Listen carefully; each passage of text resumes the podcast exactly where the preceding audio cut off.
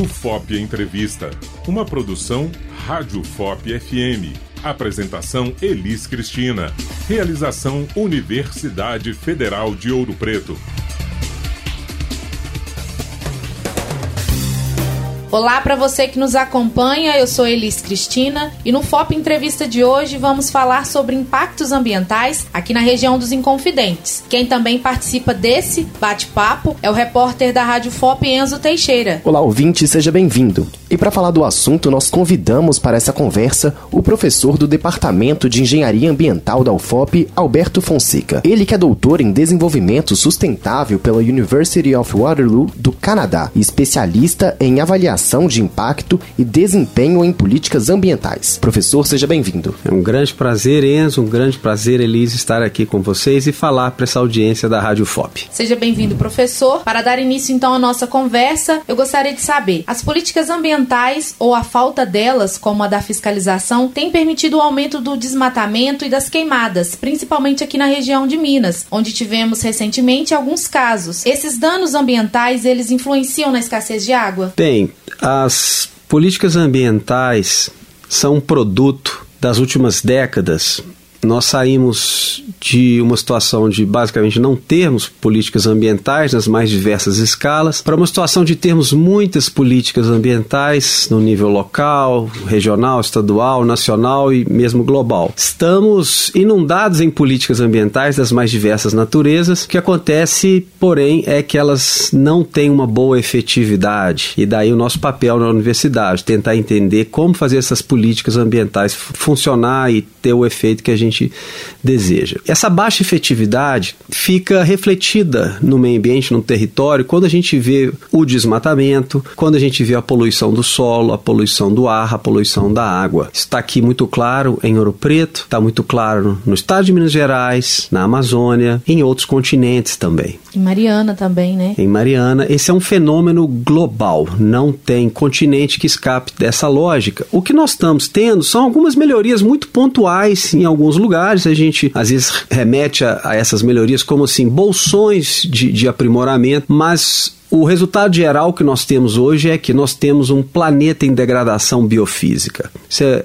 fato não é narrativa. Bem, essa degradação biofísica, estamos perdendo fauna, estamos perdendo flora junto com o desmatamento, estamos reduzindo a disponibilidade de água superficial, degradando, os ouropretanos sabem isso muito bem, a qualidade do ar. Bem, tudo isso influencia o clima, tudo isso influencia os ecossistemas e, em alguma medida, afeta a disponibilidade de recursos naturais, inclusive de recursos hídricos. Mas não é uma equação simples. É muito difícil fazer esse tipo de modelagem. Então, assim, de maneira geral, sim, nós estamos brincando com sistemas socioecológicos complexos, mas não é fácil fazer previsões, estabelecer nexos causais que possam alimentar políticas assim mais é, embasadas sobre se a gente evitar X desmatamento, o efeito vai ser esse. Né? Tem muita incerteza nesse debate. É, professor, podemos dizer que essa falta de água então é decorrente de uma escassez hídrica ou pode ser um problema da geografia local? Dos dois. A falta de água é algo natural, no seguinte sentido: nós temos um, uma biosfera que contém um volume, grosso modo, finito, estável de água, mas é um, a biosfera é muito dinâmica. Então a água tem um comportamento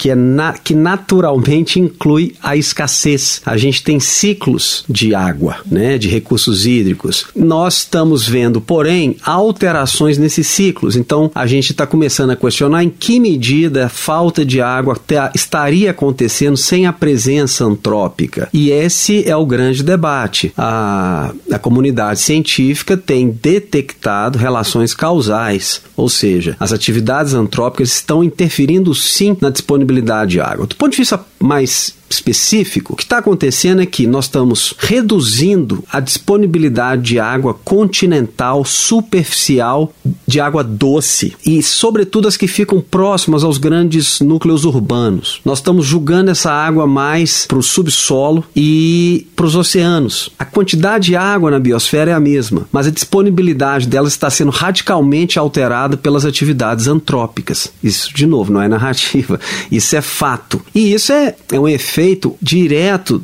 não das mineradoras, não do agronegócio, é um efeito direto da cidade que a gente mora, do, do bairro onde a gente está, da universidade onde a gente estuda, todos nós somos parte dessa interferência. Então, na hora de buscar culpados e apontar dedo, a gente tem que lembrar que ninguém escapa disso. Uhum. Nós moramos num município que não trata esgoto, nós estudamos e damos aula aqui numa universidade que não trata esgoto, até onde eu sei, não tem capta água da natureza sem outorga, sem pagar pela captação de água. É uma situação muito delicada sabe? Porque é um problema generalizado da sociedade brasileira. Nós precisamos repensar, sair dessa superficialidade política, também em época de eleição, Sim, né? Uhum. É bom lembrar que esse problema escapa dessa dicotomia esquerda versus direita, comunismo versus liberalismo, né? São problemas assim muito enraizados que transcendem esse debate político superficial. Nós nos acostumamos a interferir nos ciclos naturais há muito tempo e para sair disso nós vamos precisar de muito muita mudança nas premissas civilizatórias. Em Ouro Preto, nós temos outro desafio, né? O bairro Taquaral, ele enfrenta problemas com o deslizamento de terras, consequência das fortes chuvas que atingiram a região no início do ano. Alguns moradores precisaram ser retirados de suas casas devido ao risco de novos deslizamentos. Tivemos também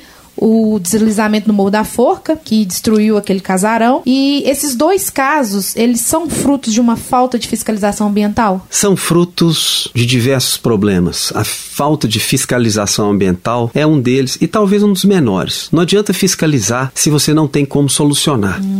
Nós fiscalizamos, nós temos uh, áreas aqui da, da administração municipal que fiscalizam diariamente problemas. O que nós não temos são instrumentos de planejamento para prevenir. E nós também temos uma conivência política nas mais diversas escalas para manter o status quo. Qual que é o status quo? Falta dinheiro no nível municipal nós não conseguimos planejar o território. Os nossos sistemas políticos são de uma forma tal que a gente elege, de maneira geral, vereadores, deputados, senadores, presidentes, prefeitos que são absolutamente incompetentes para lidar com esse problema. Nós estamos absolutamente inertes, não tratando o problema. Qual é o problema? Nós não temos capacidade administrativa no nível local para planejar o território. Ouro Preto é só mais um lugar. A cidade está descontrolada, não é o Taquaral é a Bauxita, é o centro, é o Morro São Sebastião, uhum. é Saramenha. A cidade está descontrolada. Nós vamos tirar pessoas de lá, outras áreas de risco serão ocupadas, é. porque nós não temos a capacidade de implementar planejamento territorial. A gente sabe disso há décadas. Uhum. Não tem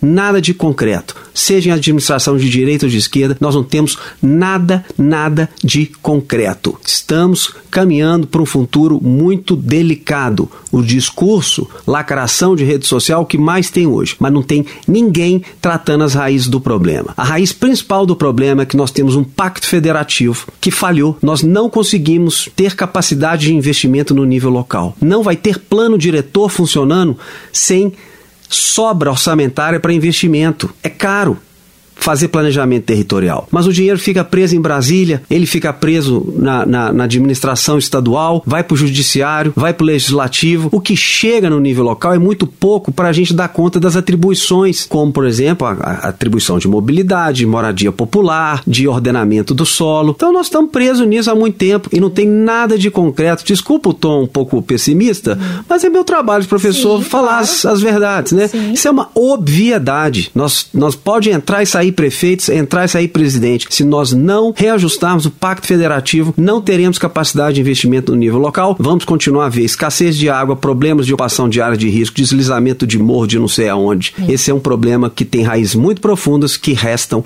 não endereçadas. Como evitar então esse tipo de tragédia? É com planejamento? Certamente. Planejamento, como eu digo nas minhas aulas de planejamento, é a explicação coringa para tudo. Temos que planejar. A gente faz isso no dia a dia, no âmbito individual. É, essa fórmula mágica do planejamento, ela vale sim para questões ambientais, para recursos hídricos. Mas para planejar, como eu insisto, eu sempre falo, para planejar, nós temos que ter capacidade de planejamento. E nós temos barreiras políticas para ter capacidade de planejamento. Não adianta fazer um PDF. Ouro Preto tem plano de redução de risco. Ouro Preto tem plano de saneamento. Ouro Preto tem vários planos de unidade de conservação. Ouro Preto tem plano e por aí continua, pessoal. Nós temos PDFs o tempo todo sendo gerados, mas nós não temos capacidade de fazer planejamento. Então nós temos barreiras. É o nosso sistema político eleitoral, haja vista essa tragédia dos debates eleitorais que nós estamos vendo. Nós temos barreiras fiscais, tributárias, nós temos barreiras institucionais, legais. Nós temos que tratar os problemas. Sem isso, nós não vamos conseguir planejar. Todo mundo sabe que tem que planejar, mas nós não conseguimos planejar porque temos problemas, barreiras muito profundas, de novo, que restam não endereçadas. Professor, sabemos que em algumas estações e meses há um grande volume de chuva. O que pode ser feito pensando em políticas ambientais para nos prevenir para que tragédias como do Morro da Forca não ocorram? Muita coisa. Vou partir da premissa então que a gente trate essas barreiras que eu tenho falado. E vamos supor que a gente tivesse capacidade orçamentária para fazer o investimento necessário para prevenir esse tipo de, de fenômeno. Bem, aí nós temos muitas soluções. A principal delas é estudar as aptidões do território. A cidade não pode crescer desordenadamente. A gente tem que direcionar a cidade para onde o território acomoda comércio, onde acomoda indústria, onde acomoda residência, onde tem um baixo risco geotécnico. E aí a gente precisa de fazer um plano diretor realista. Nós temos no, no nosso plano diretor atual, que está em revisão desde sempre, nós temos uma área que foi mapeada para ser área de expansão urbana. Nós fizemos um estudo recentemente no Departamento de Engenharia Ambiental, que ficou publicado no, no site de um programa de monitoramento socioambiental do território ouro-pretano, que é o Promosat, e a gente fala que o professor César Barella, que fez esse cálculo, inclusive, César, na hora que ele me passou o resultado, eu falei assim: caramba, César, a área de Ouro Preto que menos expandiu é a área que foi planejada para ter mais expansão. E as que mais expandiram são as, as áreas que tinham, que foram planejadas para ter restrição de expansão. Então, a gente tem que ter esse tipo de instrumento funcionando. Então, tem que ter bom dia diagnóstico diagnósticos, tem que, nós temos que ser realistas em relação às vocações territoriais. Por exemplo, Ouro Preto precisa de distrito industrial. Onde vão instalar indústrias aqui? Nós temos uma instalação industrial precária, fragmentada, que dificulta o desenvolvimento industrial. Ouro Preto precisa resolver onde que vai virar, onde vai morar pobre e rico. Há uma política tácita aqui que pobre mora no barranco com risco e rico agora vai morar em condomínio fechado. Isso não está escrito em lugar nenhum, mas é tacitamente é isso que está acontecendo. Rico tem dinheiro para fazer condomínio fechado e postar no Instagram que tá lá tendo uma vida pacífica na sua área gourmet. E pobre sobre o morro tentando fazer puxadinho onde dá. Como que nós vamos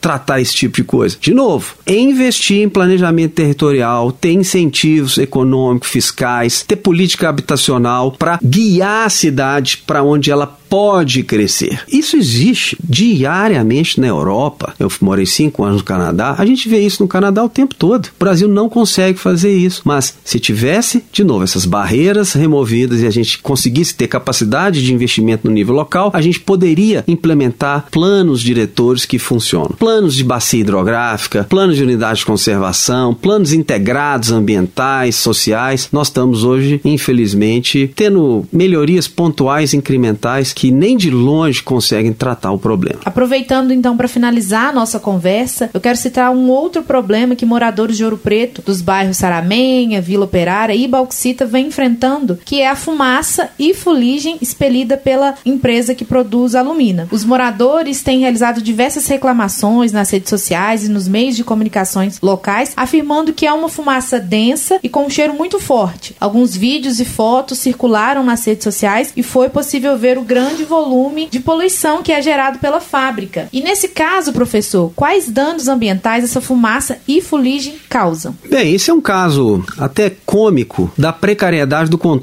ambiental no Brasil. Um país sério, isso ali não estaria acontecendo. O volume de irregularidades ali é beira comicidade. E o que me espanta é a conivência dos poderes públicos. Aquela fábrica não tem licença ambiental e ela está pendurada num termo de ajustamento de conduta, um TAC, que também, ao que indica, está sendo prorrogado porque eles não conseguiram cumprir a tempo. Eu não estou muito a par, mas parece que é isso.